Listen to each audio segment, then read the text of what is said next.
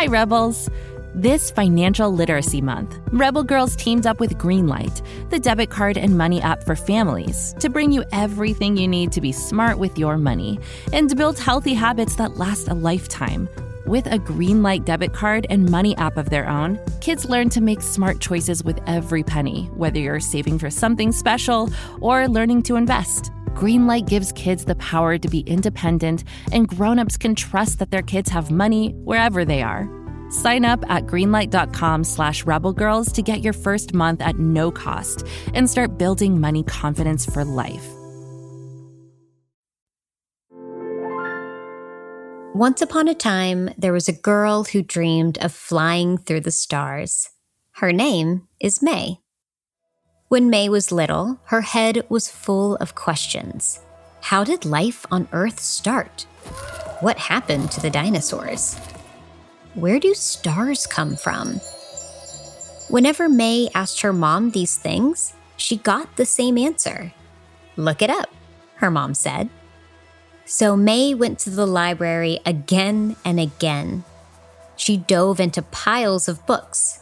She invented science experiments with her older brother and sister. And she read made up stories, too.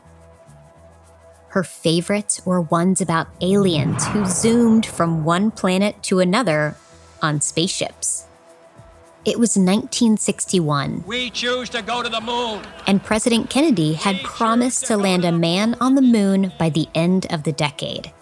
At night, Mae stared up at the twinkling stars. She imagined ships flying between them, their rockets burning bright. And when she closed her eyes, she saw herself floating in space in a bulky spacesuit, waving down at her city, Chicago. One day, she promised herself, she would make her dream come true.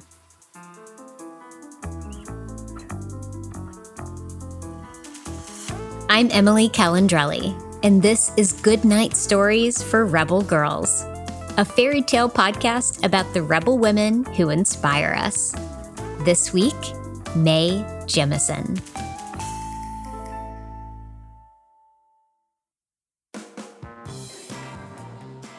One afternoon, when Mae was sitting in her elementary school classroom, her teacher asked a question What do you want to be when you grow up?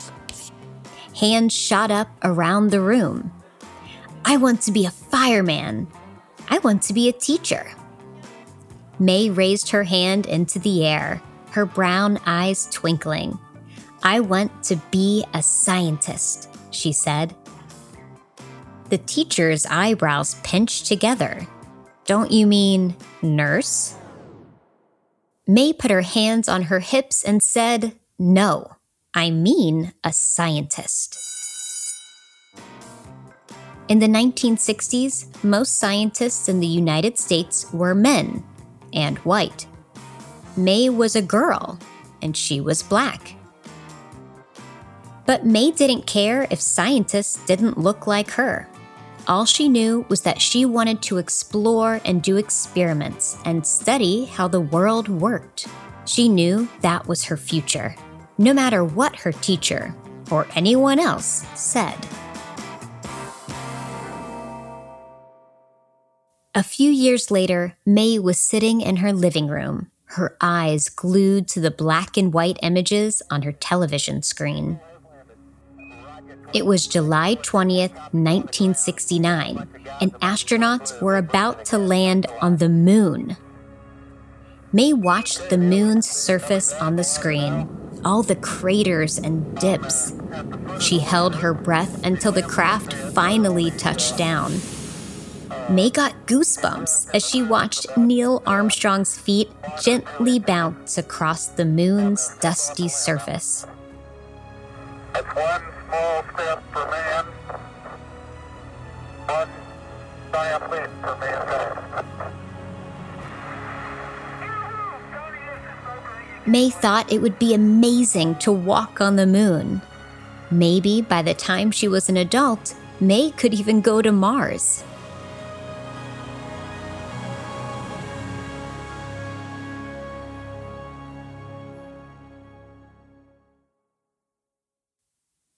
Here's the thing back when Mae was a child, none of the astronauts on the Apollo missions looked like her.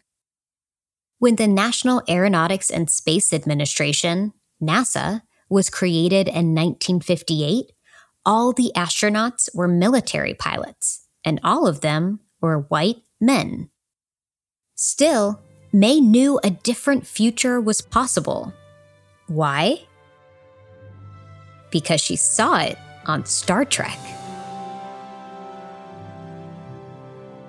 Star Trek was a big TV show when Mae was a kid. On Star Trek, people of many races and genders worked together on the Starship Enterprise. They flew to new planets and met different beings from around the universe. And on the bridge of that starship stood Communication Officer Lieutenant Uhura, an important officer, and a black woman. Maybe one day, Mae thought, NASA would look more like Star Trek. And when it did, she would be ready to fly.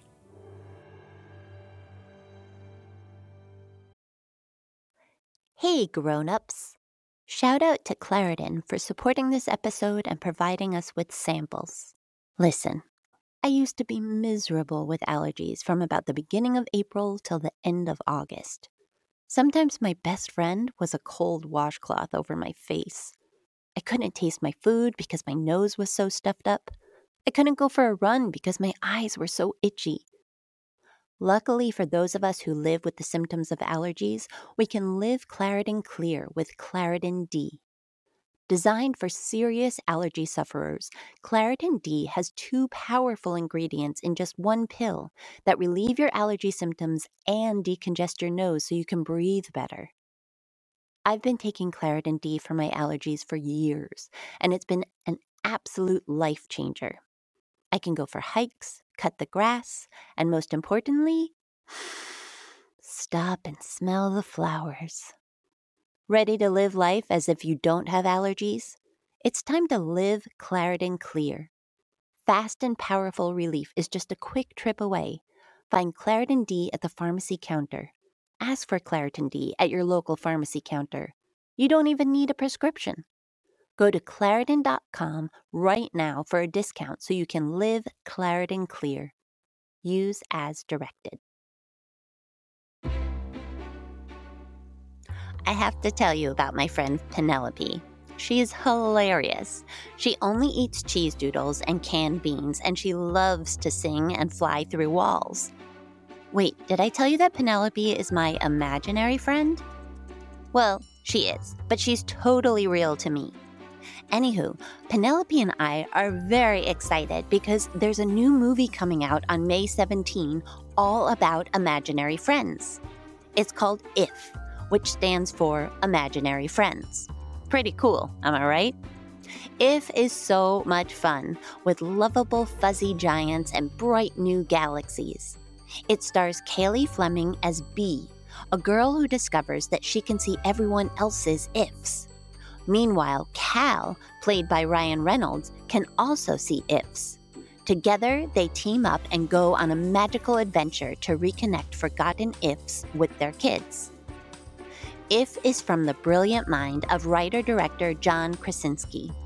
It also stars John Krasinski, Fiona Shaw, Phoebe Waller Bridge, Maya Rudolph, Jon Stewart, Sam Rockwell, Emily Blunt, Awkwafina, and Steve Carell, just to name a few.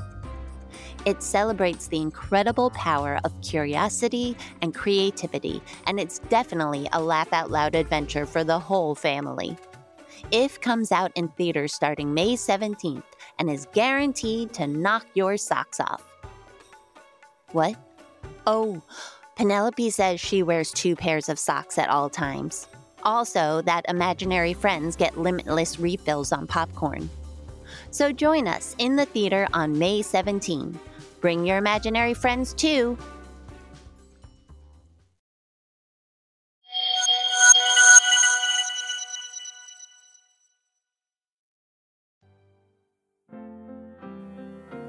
Just 16 years old, Mae graduated high school at the top of her class. She received a National Achievement Scholarship that paid for college and left Chicago for California, where she started at Stanford University. There, she studied chemical engineering and African American studies. She also learned a bunch of languages, performed in theater productions, and was a dancer. When Mae graduated in 1977, she still wanted to fly among the stars. But first, she was determined to help people on her own planet. So, Mae studied medicine and traveled around the world, helping people in Cuba, Kenya, and Thailand. She provided medical care in small villages and in refugee camps. Then, after graduating from medical school, Mae joined the Peace Corps, a program of the US government that sends volunteers to developing countries around the world. It was hard work, and she was on call all the time. She learned so much about health, wellness, and how to treat patients. And then, in 1985, Mae returned to the US. It was time to explore a new frontier space. By that time, NASA's astronauts looked differently than they did in 1969. In 1983, Guion Bluford made history as the first black astronaut. And that same year, Sally Ride was the first American woman to enter space. So, Mae called the Johnson Space Center in Houston, Texas. I would like an application to be an astronaut, she said. To her surprise, they sent her one immediately. She filled it out, mailed it in, and waited, taking some engineering courses while she did. But then something terrible happened. On a freezing winter morning in late January 1986, the Space Shuttle Challenger launched into the bright blue Florida sky. Suddenly, the Challenger exploded. Flight controllers here looking very carefully at the situation. Obviously, a major malfunction. People watching live and on TV gasped and covered their eyes. After that, NASA suspended the Space Shuttle project. Mae's heart hurt for the astronauts who lost their lives on the Challenger and Mae knew there were risks involved in any kind of exploration. But there was also so much to learn and discover. So, when NASA reopened their astronaut training program in October 1986, Mae applied again. In 1987, out of 2,000 applicants, and after many interviews and tests, Mae was one of 15 people chosen for NASA's astronaut training program. For a whole year, Mae trained with the other astronauts to be. They took classes on science, technology, and about how the space shuttle itself worked. They learned how to operate all the equipment. They were even trained on how to survive in the wilderness, fly in jets, and operate a parachute. One of the most interesting parts of their training was learning to live in zero gravity. On Earth, gravity holds people's feet to the ground, but in space, there is no gravity. Astronauts float. As part of Mae's training, she flew in a plane that recreated zero gravity conditions by flying up and down in a special looping pattern. As Mae floated weightless in the air for 30 seconds at a time, she had to figure out how to work the shuttle's equipment and even practice eating. Finally, in 1988, Mae completed the program. She was now the first black woman to ever be an astronaut. On September 12, 1992, Mae stepped into her bright orange spacesuit and walked proudly onto Launch Pad 39B at the Kennedy Space Center. The Space Shuttle Endeavour stood like a tower, its nose pointed straight up toward the sky. Mae and six other astronauts boarded the shuttle and got strapped in. As the countdown began, Mae's heart raced. Butterflies filled Mae's belly. A huge grin grew across her face. As the shuttle's rockets roared to life, Mae's seat shuddered beneath her. Her body pressed back as the shuttle shot into the sky. Up and up and up they flew, through the clouds and the bright sunny sky, and then finally, finally, Mae was in space.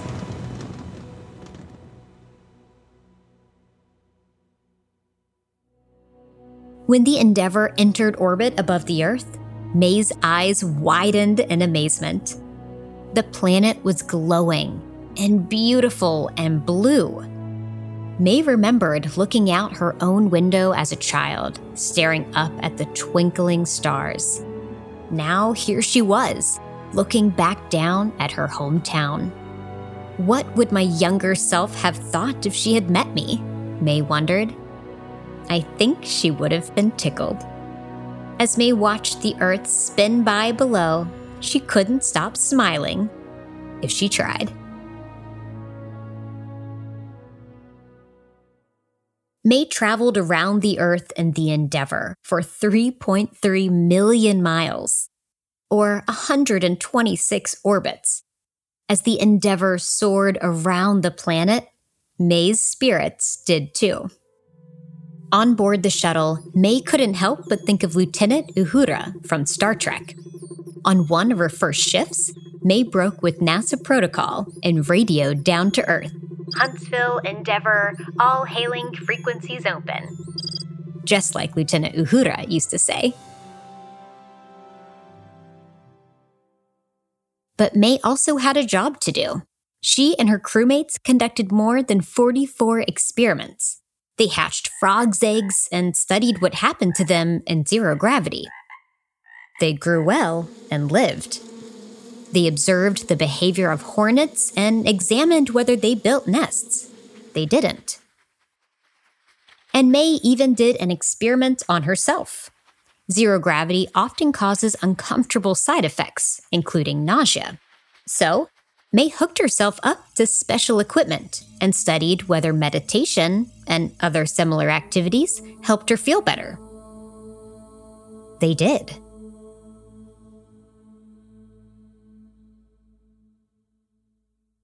Eight days after its launch, the Endeavour headed back to Kennedy Space Center. A voice said over the comm system, You're still go. Surface winds are calm. The Endeavour's wheels gently touched the runway's asphalt. A big red and white chute deployed behind the shuttle as it slowed to a stop. In their blue NASA uniforms, Dr. Mae Jemison and the six other astronauts stepped out into the bright sun, smiling and waving. Back in Chicago, Mae was greeted with parades and celebrations.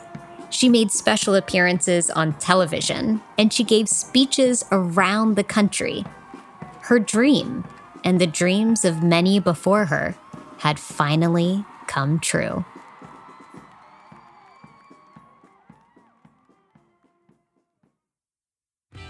In the years following her spaceflight, Mae left NASA for other endeavors.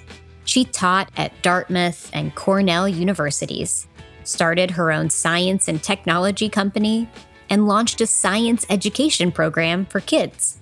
She even appeared on an episode of Star Trek The Next Generation, a spinoff of the very show that inspired her when she was a girl. She never stopped reaching for the stars. Mae is now leading an innovative project called the 100 Year Starship. This project aims to create the technology and resources we need to send humans to another star system, light years away, in the next 100 years. With collaboration and hard work, Mae believes we can make this impossible dream possible. For her, for you, for everyone.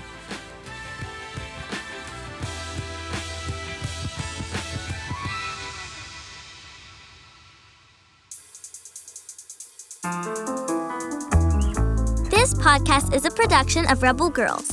It's based on the book series Goodnight Stories for Rebel Girls. Executive producers are Jess Wolf and Katie Springer. This episode was produced by Isaac Kaplan Woolner. Sound design and mixing by Louise Miranda. Corinne Peterson is our production manager. This episode was written by Alexis Stratton, proofread by Ariana Rosas. It was narrated by Emily Calandrelli, who we will get to know better on Thursday's episode. Original theme music was composed and performed by Alexa Barjaki. For more, visit rebelgirls.com. Until next time, stay rebel!